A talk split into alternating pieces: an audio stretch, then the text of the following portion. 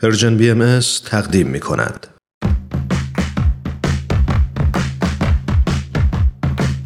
نقطه سرخط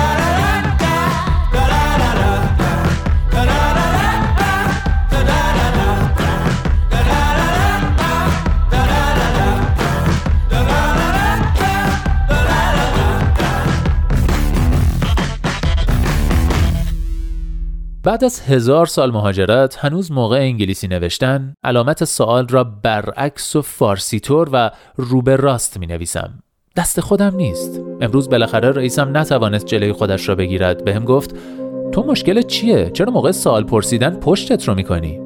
خب راست می‌گفت انگار خجالت بکشم و رویم را بکنم سمت دیوار رو سوال کنم. البته مشکلم فقط علامت سوال نیست. کلا من از راست به چپ فکر می کنم و حرف می‌زنم و می نویسم کلا ملات دانش زبان انگلیسی من فارسی است درست انگار آدم بخواهد با عدس شیر برنج درست کند. کتاب ها را هم هنوز از سمت راست ورق می‌زنم و هنوز هم وقتی می‌خواهم به کسی بگویم که صبر کن ناخداگاه به فارسی می‌گویم وایسا. بدتر از همه اینکه کیبورد فارسی روی کامپیوترم دارم و هر از چند گاهی برای همکارهایم کلمات فارسی نامفهومی را به اشتباه ایمیل می کنم. هر بار هم فکر می کنند که نامه تهدیدآمیز از ملا عمر گرفتند و کرکوپرشان می ریزد. بعد من از پشت میزم داد می‌زنم که منم نترسید.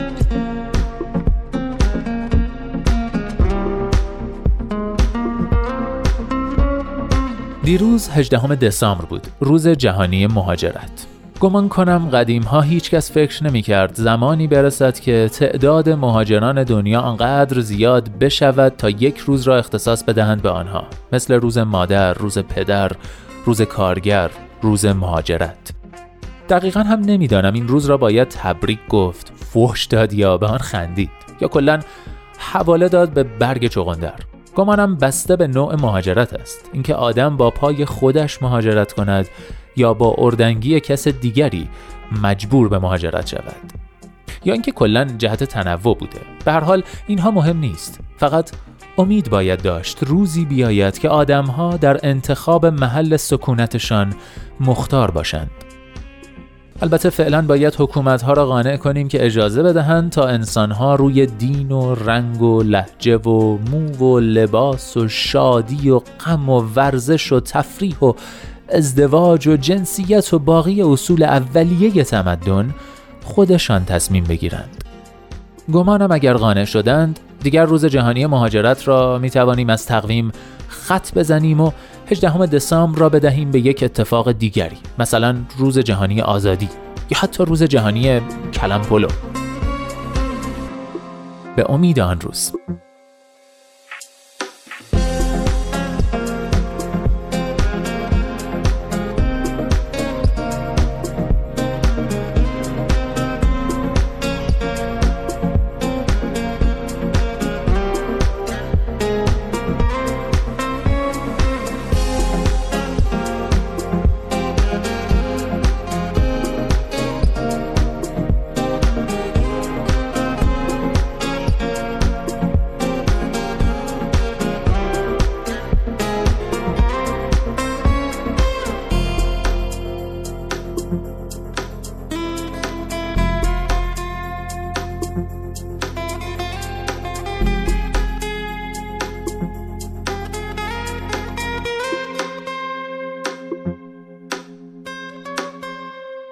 بله دوستان یادداشتی بود از فهیم عطار به مناسبت روز جهانی مهاجرت که دیروز بود. منم به نوبه خودم روز جهانی مهاجرت رو با یه روز تاخیر به همه شما شنوندگان عزیزی که دور از وطن در مهاجرت هستید یا در وطن به مهاجرت فکر می‌کنید نمی‌دونم به قول فهیم عطار تبریک بگم یا چی؟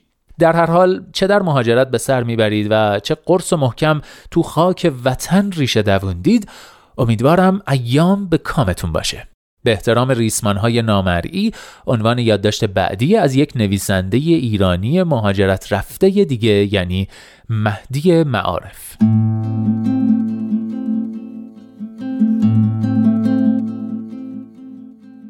دیروز رفته بودم فروشگاه ایرانی شهرمان. همانی که یک نانوایی نان سنگک دارد که توی مشتریهایش از تمام قاره ها آدم پیدا می شود و دیدن آدم های توی صفش حس غرور ملیم را جریه دار می کند بگذریم. همینطوری که لابلای قفسه ها پرسه می زدم رسیدم به یک آقای مسن و قد بلند که موی جوگندمی داشت و کچلوار توسی پوشیده بود. من و آقای کچلواری یکی دو ثانیه نگاهمان میخ شد به هم و بعد آقای کچلواری خیلی محتاط گفت سلام. جواب سلامش را که دادم خیال آقای کچلواری راحت شد که تیرش به خطا نرفته و طرف حسابش هم ایرانی است. آقای کچلواری نفسش را چاخ کرد و گفت که دارد دنبال یک مدل ماست میگردد که نه خیلی شل باشد نه خیلی سفت بعد که دید قیافه من یکم کج و کله شده توضیح داد که از گلپایگان آمده کالیفرنیا و توی شهرشان یک مدل ماست بوده که حالا هر مغازه ای را که میگردد مثلش را پیدا نمی کند. من که در این لحظه صورتم شبیه یکی از ایموجی های یاهو مسنجر شده بود صادقانه گفتم که اطلاعاتم در مورد شلی و سفتی ماست ها بیش از حد ناچیز است. بعد هم شبیه یک آدم کاملا بیخاصیت شانه هایم را انداختم بالا و با انگشت به یک نقطه در دور دست ها اشاره کردم و گفتم که سراغ ماست ها را توی آن قفسه بگیرد.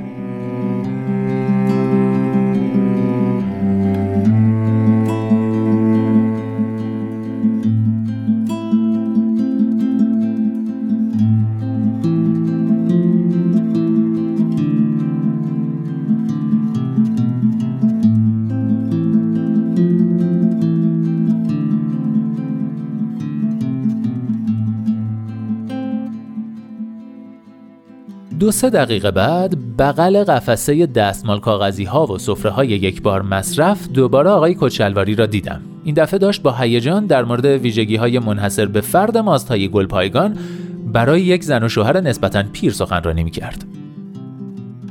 همان لحظه یک لامپ بالای سرم روشن شد و از اعماق وجودم آقای کچلواری را درک کردم. چیزی که آقای کچلواری دنبالش بود های نامرئی بودند که او را به زادگاهش وصل می کرد. او نمی‌خواست باور کند که دیگر نیست. نمیپذیرفت که بعضی چیزها را، بعضی جاها را، بعضی آدمها را دیگر نخواهد دید. احتمالا یک قسمت لجوج توی مغز آقای کچلواری دست گذاشته بود روی سخت ترین چالش ممکن. پیدا کردن ماستی که محمد آقا بقالی سر کوچهشان توی گلپایگان میفروخت.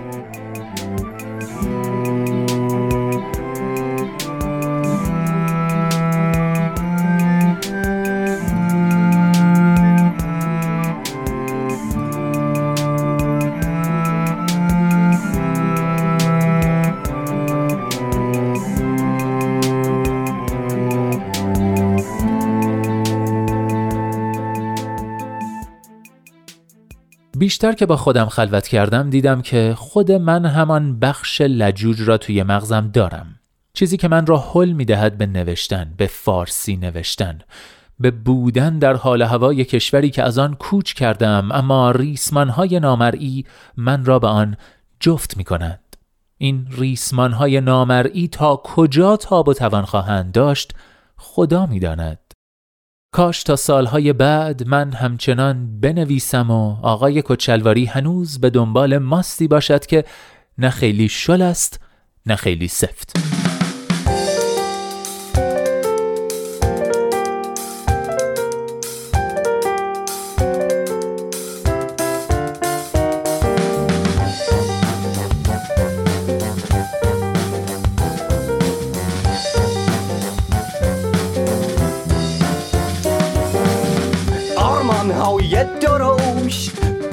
میشن بای مشت سایه ای که میخزه از پشت پاییز سرد و خشک افتاب و کشت شست جوش چرکی رو به رشت.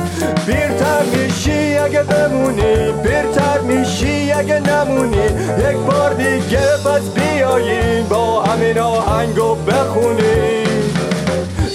زیر چشماش که بود یک بنایه یا بود از حرفایی که باید خورد.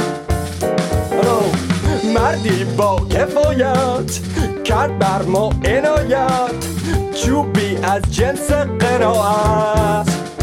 پیرتر میشی اگه بمونی پیرتر میشی اگه نمونی با هم دیگه بس بیایی با زمین آهنگو بخونی. پیرتر میشی اگه بمونی پیرتر میشی اگه نمونی یک بار دیگه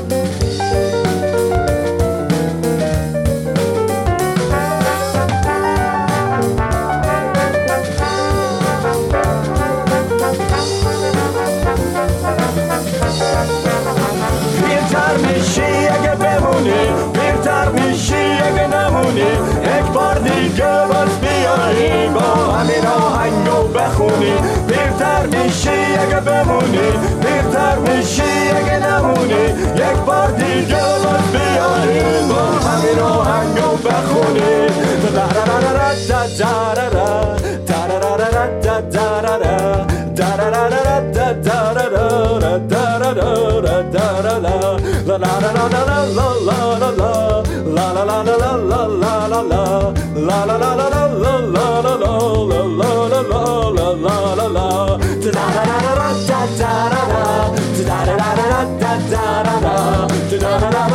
بخونی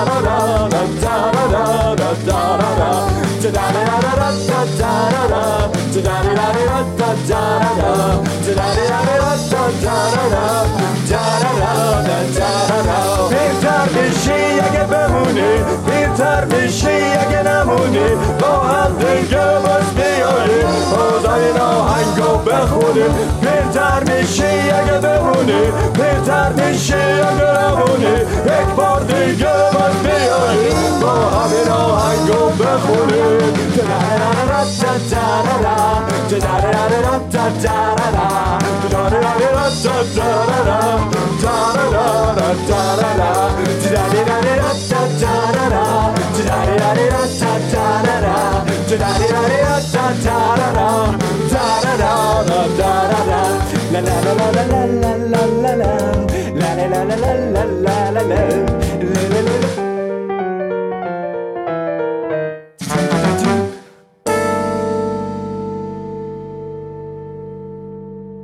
اینجا ایستگاه مهر و دوستی است. رادیو پیام دوست. آرمانهای درشت رو شنیدید از آلبوم حال استمراری کاری از 127 بند.